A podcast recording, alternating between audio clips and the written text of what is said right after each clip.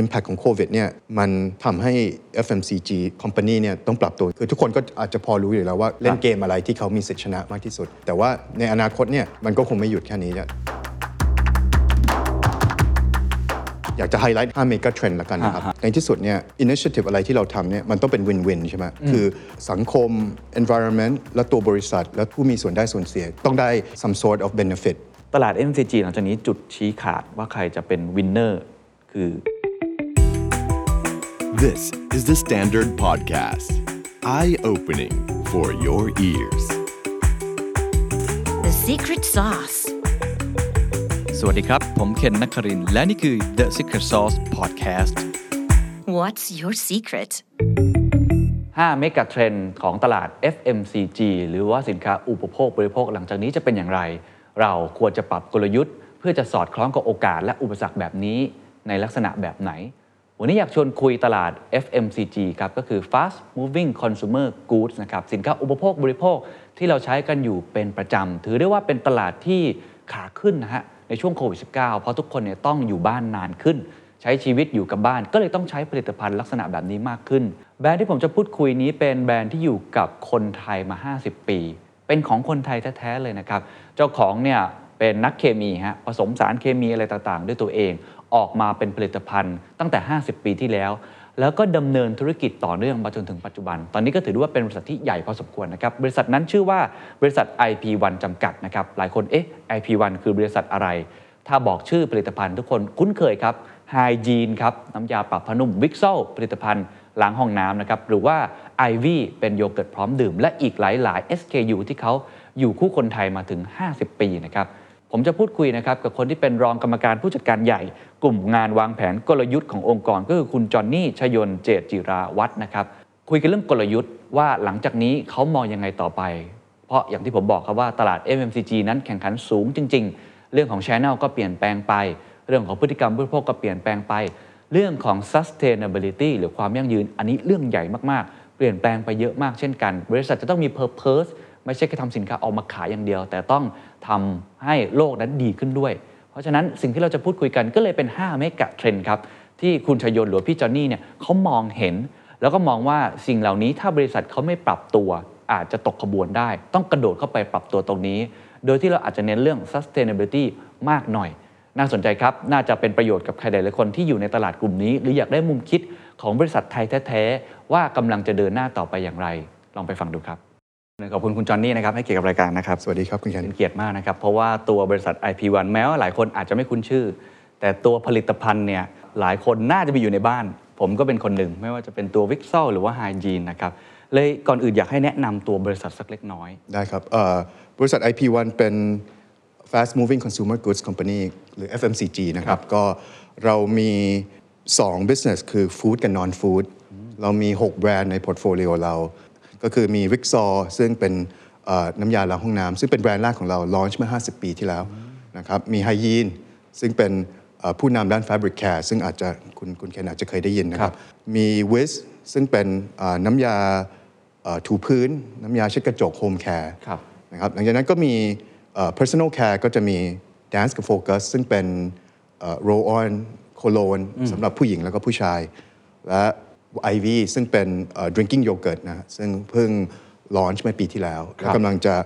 ออกซีรีส์ใหม่อีกไม่กี่วันเนี่ยครับก็มีทั้งฟู้ดแล้วก็นอนฟู้ดด้วยเข้าใจว่าบริษัทเนี่ยห้าสิบปีแล้วครับผมโอ้โหผมก็เพิ่งทราบว่าเอ่อเป็นของคนไทยด้วยที่ทำมาอย่างเก่าแก่เพราะว่าแบรนด์นี้เราเห็นตั้งแต่เด็กๆเอางี้แล้วกันเห็นคุณแม่ใช้นะครับหรือแบรนด์โยเกิร์ตเองเนี่ยระยะหลังก็ทำตลาดได้ดีขึ้นเรื่อยๆคุณชยนต์อาจจะยังไม่ทันในช่วงเริ่มต้นแต่เข้าใจว่าผู้ก่อตั้งเองเนี่ยก็คงจะมีสตอรี่ที่น่าสนใจว่าตอนนั้นน่ะตลาดเมืองไทยเป็นยังไงครับแล้วทำไมถึงมีความคิดเริ่มที่จะทำผลิตภัณฑ์ลักษณะแบบนี้ครับได้ครับก็ founder ซี อี โอ แล้วก็ shareholder ก็คือคุณอุทัยธเนศวรกุลนะฮะซึ่งเขาก็ก่อตั้งบริษัทนี้มานี่เข้าปีที่ห้าสิบแล้วนะครับแบ็กกราวด์คือเขาเคยเขาเคยแชร์ให้ฟังว่าสมัยนั้นก็คือเขาเรียนอยู่ที่อเมริกาใช่ไหมแล้วทางครอบครัวเขาก็มีปัญหาด้านการเงินก็เลยโดนเรียกกลับมาอันนั้นยังเรียนไม่จบก็เลยเรียกกลับมาเรียกกลับมาเสร็จเขาก็แบบเป็นคนที่ชอบคิดชอบคิดว่าเอ๊ะจะแก้ปัญหาให้คนอะไรได้บ้างเขาก็เลยมามองเห็นว่าโอเคห้องน้ำเนี่ยสุขาซึ่งเป็นที่ที่คนควรจะมีความสุขใช่ไหมแต่ตอนนั้นเนี่ย มันเป็นสมัยนั้นเป็นส้วมซึมเยอะก็อาจจะเป็นที่ที่ไม่ค่อยมีความสุขมีกลิ่นแม้มี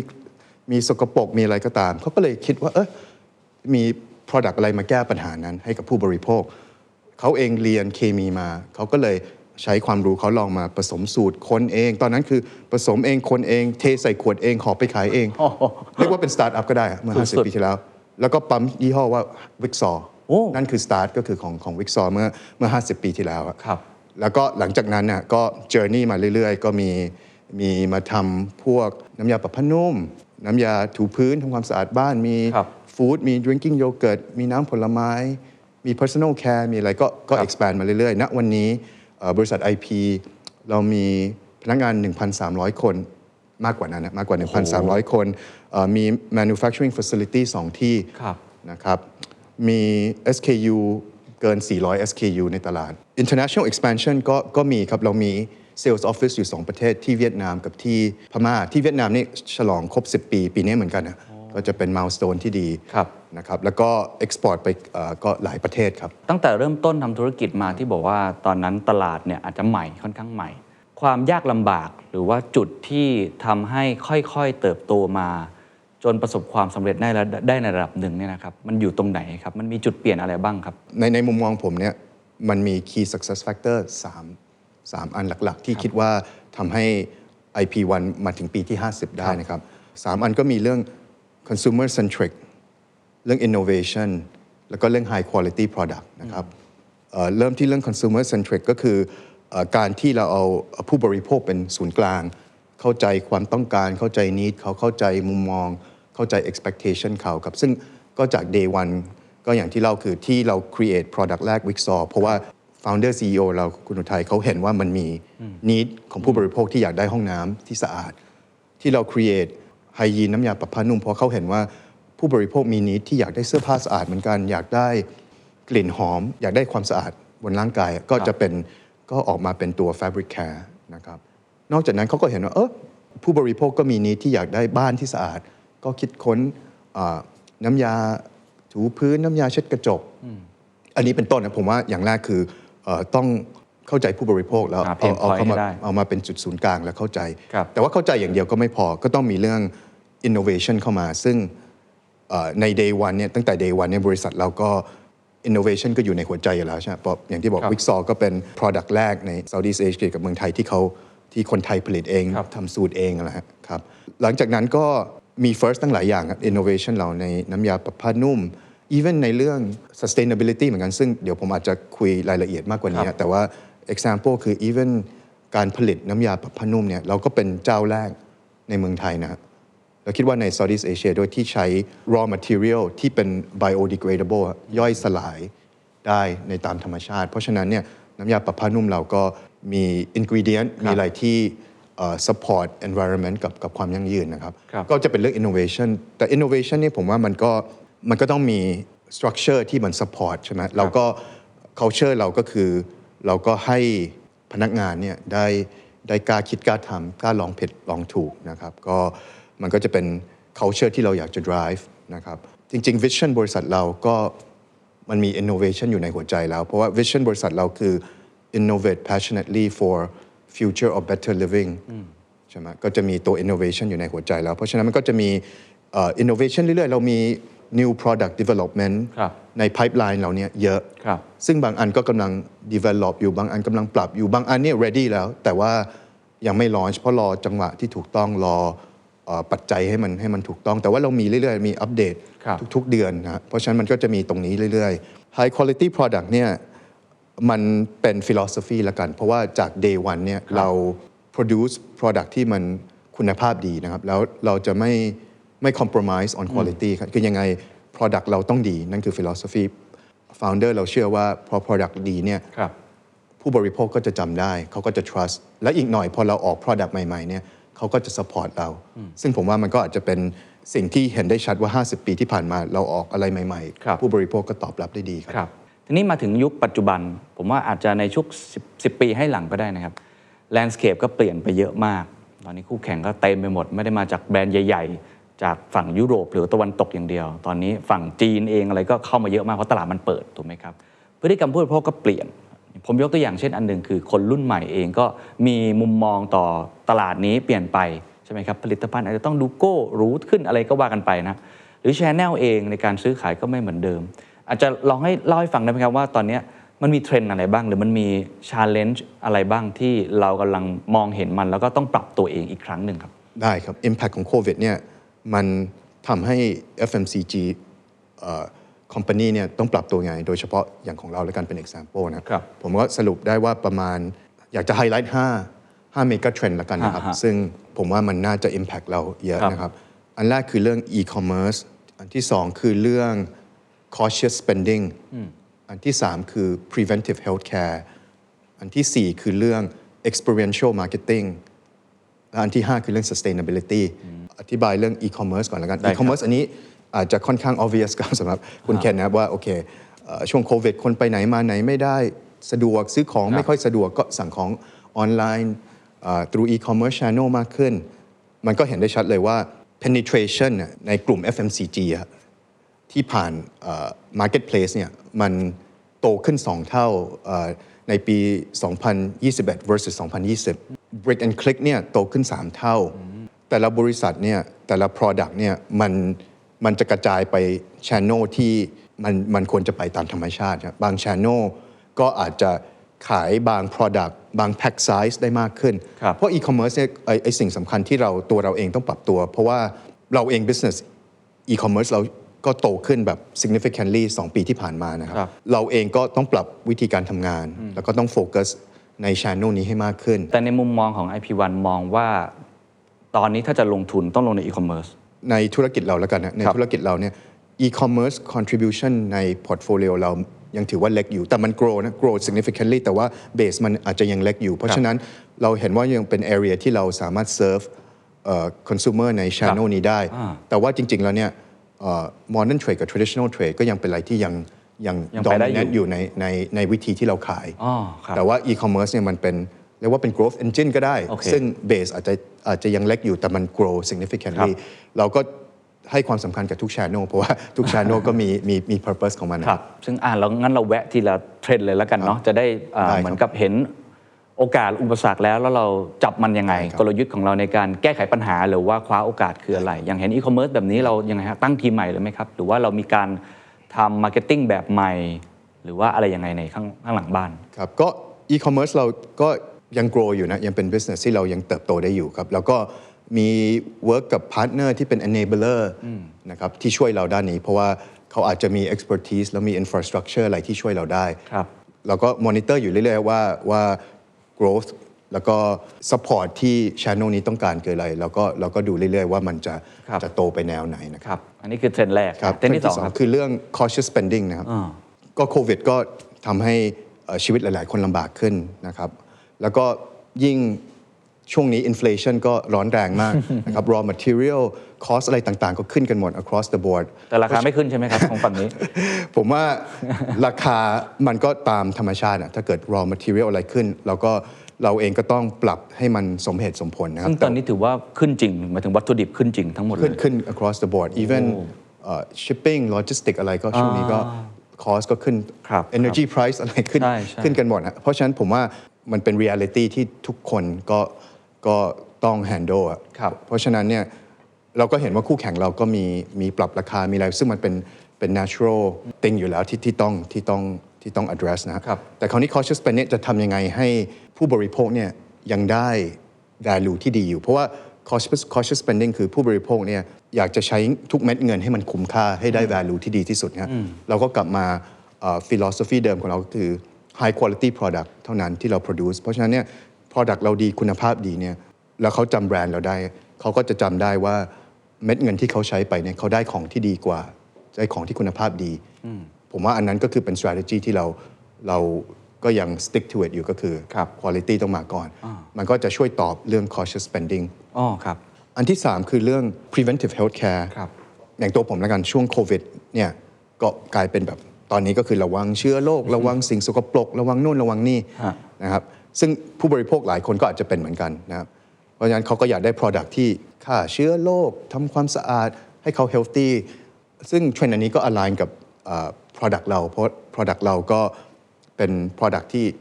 ทำความสะอาดใช่ไหมว่าจะเป็นห้องน้ำพื้นเทรนนี้เราเข้าเทรนเราเลยแล้วก็ health care health เรื่อง health เหมือนกันเพราะว่าไอตัวน้ำ ไอ วี yogurt drink เราเราถือว่ามันเป็น healthy drink นะมันมีมันมี benefit ต่อ health เราก็คิดว่าอันนี้ก็ช่วยเหมือนกันเพราะว่าคนก็อยากกินของที่ทำให้สุขภาพดีนะครับซึ่งเราก็มั่นใจว่า product ไอ วี เรามันมี ingredient ดีๆนะครับผมเห็นหลายบริษัททำเจลแอลกอฮอล์ทำอะไรเต็มไปหมดเลยอันนี้อาจจะลองอาจจะไม่เล่าเป็น product ก็ได้นะครับแต่เล่าเป็นทิศทางแล้วกันว่าเราอยากจะมุ่งไปในทางไหนหรือว่าเราอยากจะเด่นที่สุดในแง่ของผลิตภัณฑ์ทำความสะอาดเหมือนเดิมแบบนี้อยู่แล้วมีหน้าน้ำใหม่อะไรไหมครับ New S Curve ใหม่อะไรในบริษัทคือห้าปีที่ผ่านมานะครับเราโตค่อนข้างเร็วนะเราเอ่อยอดขายเราโตขึ้นเกือบสองเท่าในห้าปีที่ผ่านมาโอ้นะครับแล้วก็เราก็เน้นในด้าน growth mode แล้วก็ strengthen brand นะก็ได้รับรางวัลกันตาก็คือสามปีซ้อนเป็น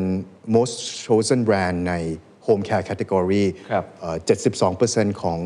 ครัวเรือนมี product hygiene อยู่ที่บ้านก็อันนี้เราก็ภูมิใจที่แบรนด์ hygiene เราห้าปีที่ผ่านมาขึ้นมาเป็นอันดับหนึ่งนะครับVixol เองเราก็เราก็ strengthen brand เราตอนนี้ก็เป็น top ทู market share ในน้ำยา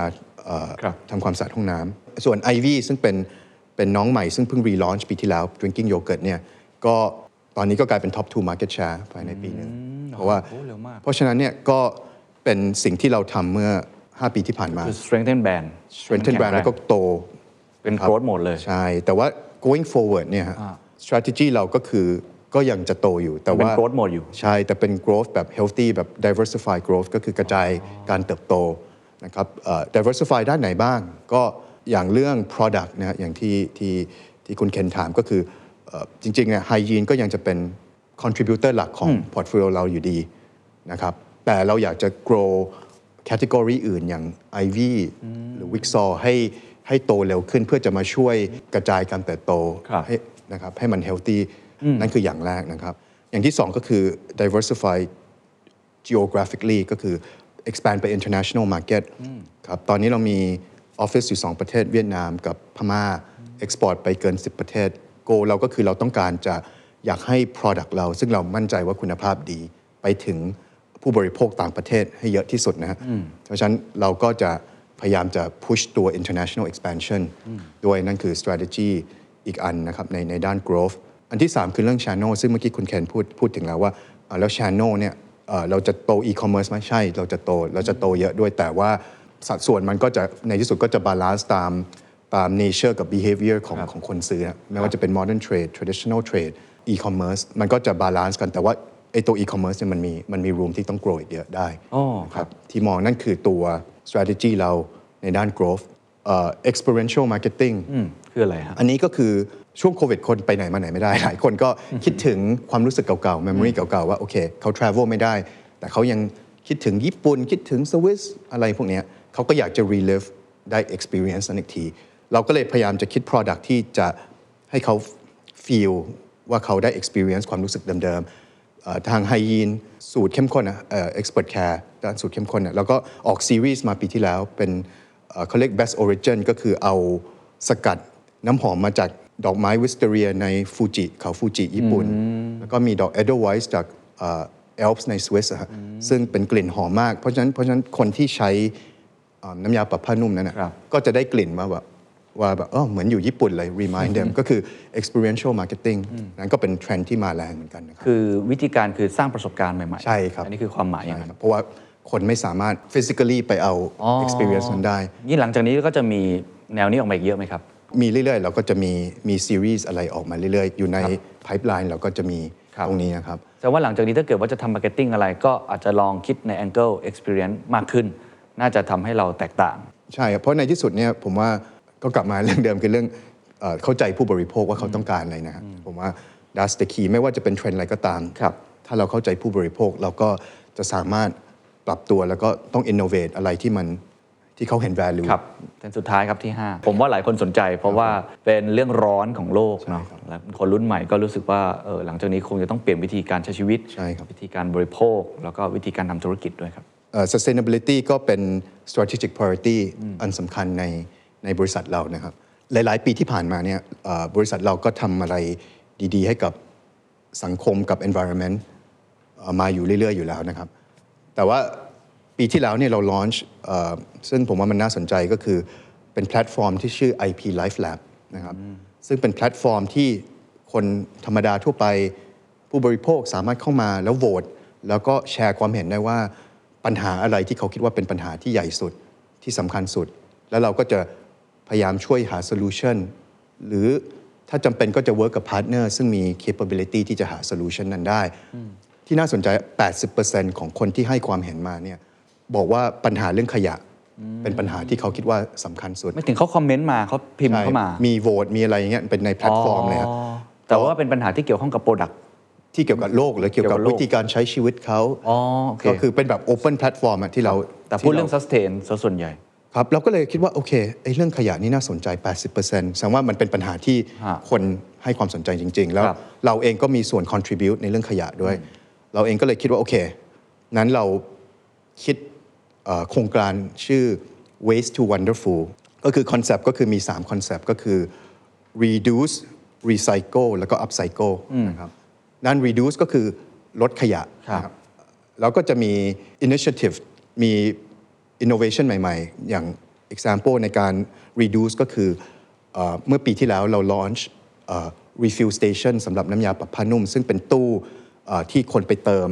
น้ำยาปรับผ้านุ่ม Hygiene ได้โดยไม่ต้องซื้อเป็นแพ็คเพราะซื้อเป็นแพ็คมันก็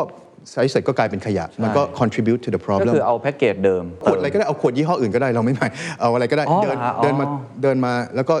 กดจ่ายเงินหยอดเหรียญอะไรว่า คิว อาร์ code แล้วก็เขาก็เติมน้ำยาแล้วก็ใช้เรื่อยๆเพราะฉะนั้นมันก็จะ reduce ไอ้ตัว packaging ที่เป็นขยะนะครับอันนี้เรา launch เรามีสองเครื่อง launch ที่เมกาบางนา บิ๊กซี ครับเพราะฉะนั้นก็ได้ความตอบรับได้ได้ reception ดีคนคนตื่นเต้นสนใจกันเยอะแล้วก็กำลังดูว่าเราจะขยายตรงนี้เพิ่มเพราะว่าเป็น initiative ที่ดีผมว่านะครับอย่างที่สองคือเรื่อง recycle ใช่ไหมฮะ recycle ก็อันแรกคืออันนี้น่าสนใจคือกล่อง ไอ วี พอทานเสร็จก็ทิ้งใช่ไหมใช่ครับแต่กล่องเนี่ยเราไป work กับ partner ที่มีเทคโนโลยีแล้วก็สามารถเอากล่องเนี่ย recycle มากลายเป็นกระถางต้นไม้ initiative เนี่ยอย่างแรกคือลดขยะนะครับลดขยะก็ลดการเผาผลาญขยะก็ช่วยลด greenhouse gas ครับกระถางต้นไม้เนี่ยก็ปลูกปลูกต้นไม้ก็คือช่วยธรรมชาติอีกเพราะฉะนั้นเรามองว่าไอ้ initiative เนี่ยสามารถเทียบเท่าเขาคำนวณนะเทียบเท่ากับการปลูกต้นไม้ หนึ่งแสนเจ็ดหมื่น ต้นนะครับเพราะฉะนั้นก็เป็นสิ่งที่เราภูมิใจครับแล้วก็อันที่สามคือ upcycle ก็จะเปลี่ยน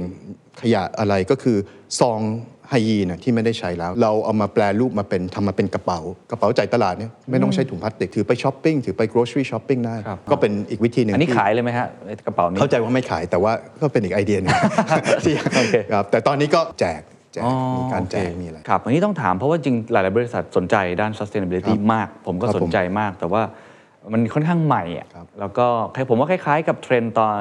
ทุกคนพยายาม Digital Transformation ประมาณ ห้าปีที่แล้วก็ค่อนข้างใหม่ต้อง educate ไปเรื่อยๆจนตอนนี้ทุกคนเข้าใจแล้วว่ามันคืออะไรกระบวนการคืออะไร best practice คืออะไรแต่ sustain เนี่ยผมคิดว่าทุกคนก็ยังงงๆอยู่พยายามหาวิธีการของตัวเองนะครับมีคำแนะนำไหมสำหรับบริษัทอื่นๆองค์กรอื่นๆที่อยากจะปรับให้บริษัทตัวเองเป็น sustain นะครับ climate change กับปัญหาด้านสิ่งแวดล้อมมันเป็นปัญหาที่ serious นะครับแล้วเป็นปัญหาที่ทุกคนควรช่วยกันคิดช่วยกันแก้ไขนะฮะก็ผมก็สนับสนุนแล้วก็ encourage ให้ใครที่อยู่ในองค์กรที่มีไอเดียที่อยากจะช่วย contribute เปลี่ยนแปลงนะครับคราวนี้ในมุมมองผมก็คือเราอาจจะไม่ได้มี resource กับเวลาและเงินทุนอะไรที่สามารถใช้กับทุกๆไอเดียได้เพราะฉะนั้นผมว่าอย่างแรกคือเขาอาจจะอยากลองคิดดูว่า เอส ดี จี ข้อไหนที่เขาคิดว่ามันมี impact กับบริษัทเขากับ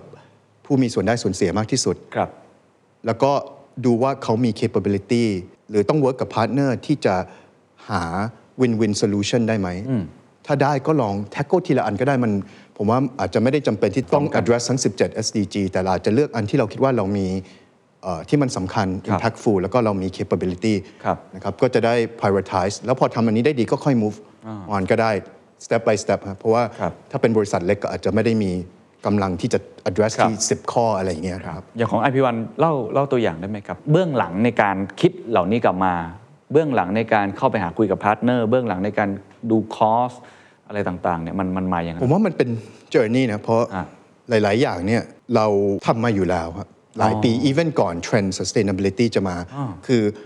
มันอาจจะไม่ได้มี formal process ว่ากำลังจะ kick off sustainability initiative นะทุกไอเดียต้องเริ่มหลังจากนี้จริงๆมันมีมาเรื่อยๆอย่าง solar roof อะฮะทางโรงงานเราที่นิคมอุตสาหกรรมบางปูผมเข้าใจว่าเราเป็นเจ้าแรกนะที่ติด solar roof แล้วก็ใช้ renewable energy ในในนิคมนะคือทำมาอยู่แล้วเพราะฉะนั้นผมว่ามันอาจจะไม่ได้มีแบบ starting point ว่าเริ่มตรงไหนแต่ว่าเอาเป็นว่า way of thought ละกันก็คือทางเราเองก็อยากจะ engage ทางพนักงานนะครับให้มี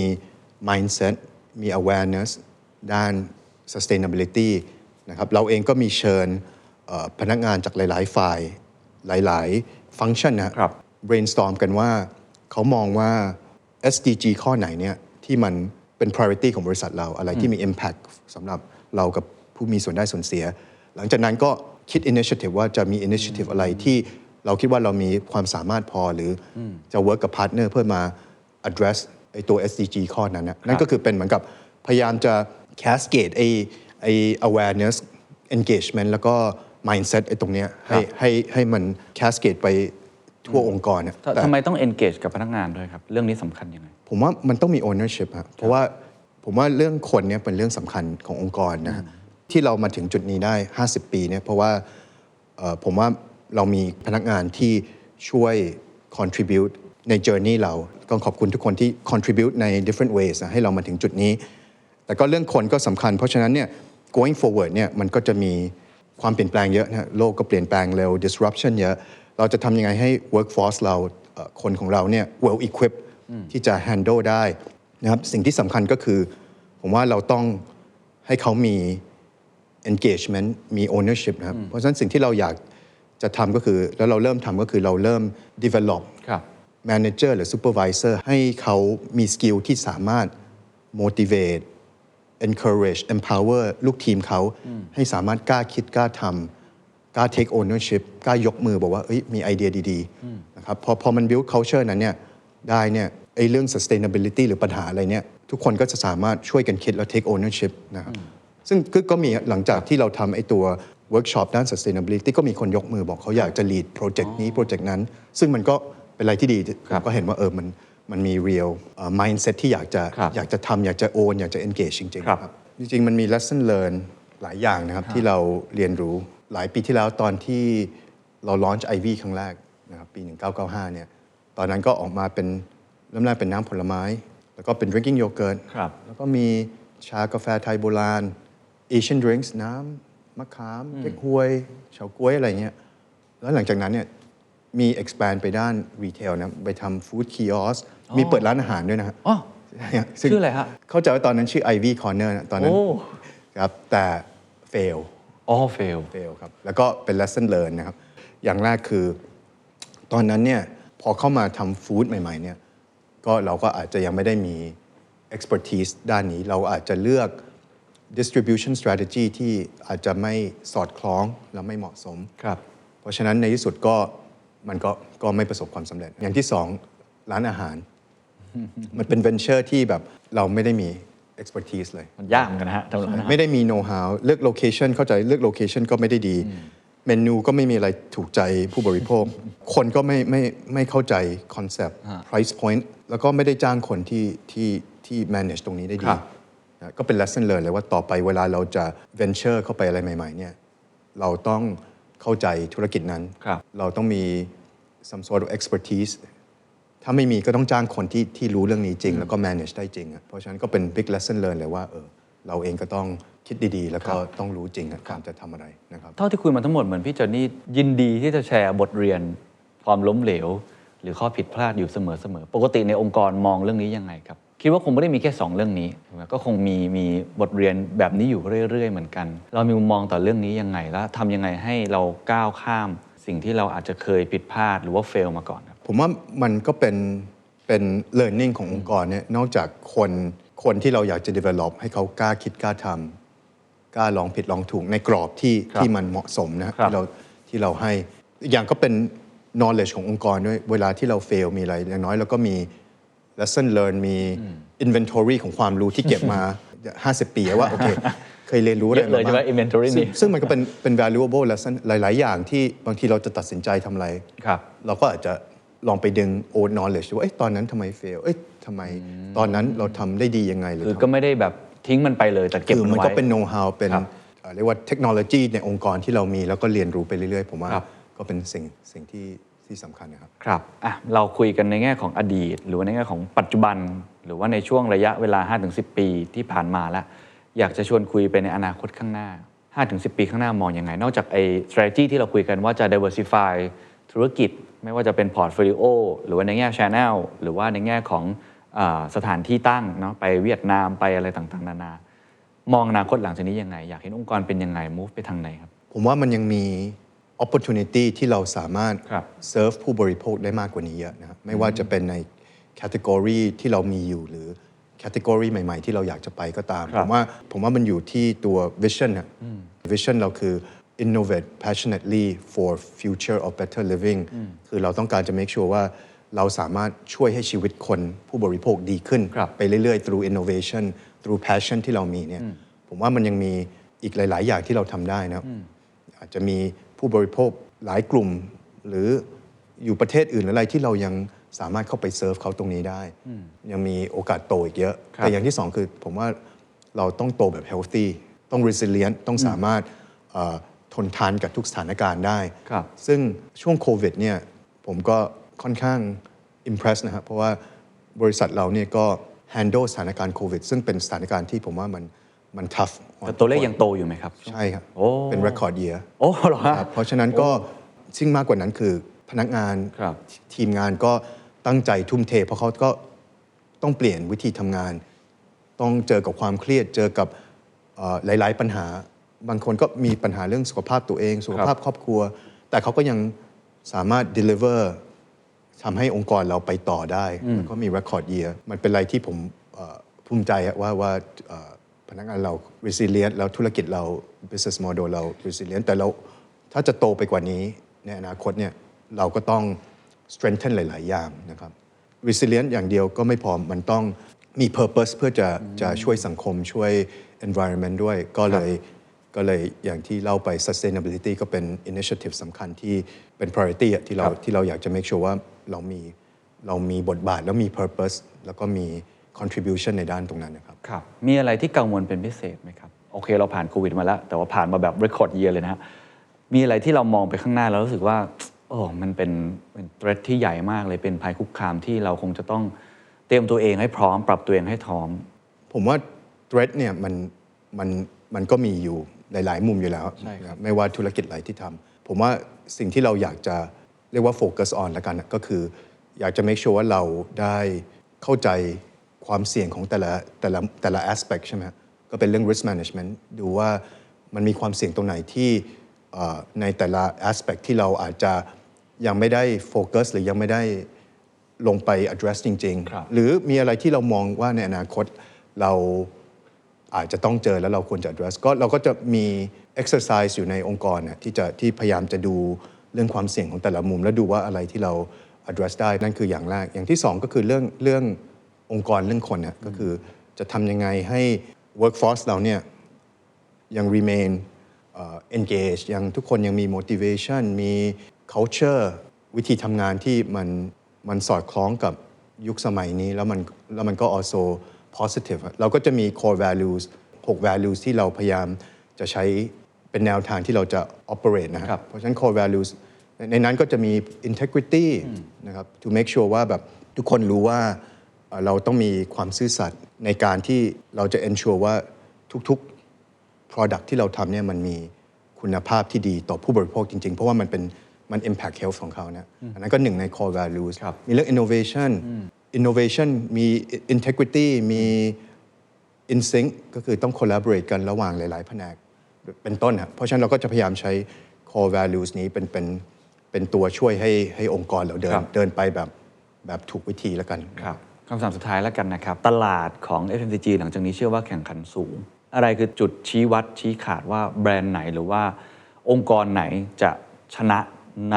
เกมใหม่ในแลนด์สเคปแบบใหม่ๆอยู่เต็มไปหมดเลยเจนี่อาจจะเกริ่นนิดนึงว่าตลอดห้าสิบปีที่ผ่านมามีคีย์สักเซสสามข้อ ช่ไหมครับเรื่อง innovation นะครับเรื่องของการที่เรา customer centric เรื่องของ high quality product ไอ้สามข้อนี้มันยังใช้ได้อยู่ไหมหรือหลังจากนี้มันต้อง add on อะไรเพิ่มหรือเปล่าอันนี้อาจจะไม่ใช่แค่ในบริษัทตัวเองแต่เรามองตลาดที่โอ้โหมันจะแข่งขันผมคิดว่ามันสูงมากขึ้นเรื่อยๆจริงๆในหลังจากนี้คือตลาดมันกว้างมากผู้บริโภคมี choice เยอะเหลือเกินเนี่ยตลาด เอฟ เอ็ม ซี จี หลังจากนี้จุดชี้ขาดว่าใครจะเป็น winner คือวัดที่อะไรบ้างครับในมุมมอง key success factor ที่สามอันนั้นนะผมว่ามันก็ relevant อยู่นะมันน่าจะมันน่าจะยังใช้ได้อยู่ในในในวันนี้แล้วก็ในอนาคตแต่สิ่งที่คุณเคนถามก็เป็นคำถามที่ดีมากเพราะว่าเราก็คิดอยู่ตลอดเวลาเหมือนกันนะครับผมว่าหลักๆคือเราต้องรู้ตัวเองด้วยว่าเราเนี่ยเก่งด้านไหนแล้วเราต้องเข้าใจด้วยว่าอารีนาที่เราแข่งเนี่ยมันมีหลายอารีนาใช่ไหมมันมีหลายเซกเมนต์หลายแคตตากรีเราก็ต้องดูด้วยว่าอารีนาที่เราแข่งเนี่ยเราควรจะแข่งหรือเปล่าบางอารีนามันเป็น Red Ocean คือแบบเข้าไปก็ ก็ก็เจ็บตัวกันหมดเพราะตัวบริษัทเราเองก็ไม่ได้ใหญ่มากขนาดนั้นแล้วเราก็อย่างที่บอกเรามีเราก็มี limited resource มีอะไรเราก็ต้อง make sure ว่าเราใช้ทุกๆ resource ได้คุ้มค่านะอย่างแรกแต่ผมเชื่อว่านะครับทุกแบรนด์ทุกๆ competitor เนี่ยเขาก็จะรู้อยู่แล้วว่าเขามี strength ตรงไหน segment ไหนหรือ category ไหนหรือ arena ไหนที่เขาอยากจะแข่งคือทุกคนก็อาจจะพอรู้อยู่แล้วว่าเขาอยากจะเล่นเกมอะไรที่เขามีสิทธิชนะมากที่สุดนะของเราก็มีเราก็มีเราก็มีสิ่งที่เรารู้อยู่แล้วว่าเราทำได้ดีมี arena ที่เราเล่นได้ดีแต่ว่าในอนาคตเนี่ยมันก็คงไม่หยุดแค่นี้นะในอนาคตเราก็อยากจะ expand ไป category หรือ arena หรือ business ใหม่ๆอันนั้นก็จะเป็น challenge ว่าเรามี capability พอไหมที่จะแข่งขันตรงนั้นได้มีสิทธิชนะไหมแต่ all in all ในที่สุดเนี่ยผมว่ามันก็กลับไป philosophy เดิมก็คือคือถ้าเราคิดว่าเรามี product ที่มี quality แล้วเราอยากให้ผู้บริโภคได้ใช้จริงๆเนี่ยเราก็จะต้องหาวิธีให้ product เราไปถึงผู้บริโภคให้ได้นะไม่ว่าจะเป็น segment หรือ category ไหนก็ตามครับ and that's the secret sauceถ้าคุณชื่นชอบ The Secret Sauce เอพิโซดนี้นะครับก็ฝากแชร์ให้กับเพื่อนๆคุณต่อด้วยนะครับและคุณยังสามารถติดตาม The Secret Sauce ได้ใน Spotify, SoundCloud, Apple Podcast, Podbean, YouTube และ Podcast Player ที่คุณใช้อยู่นะครับและอย่าลืมติดตาม Facebook Fanpage The Secret Sauce เข้ามาติชมเข้ามาพูดคุยกับผมได้เลยนะครับ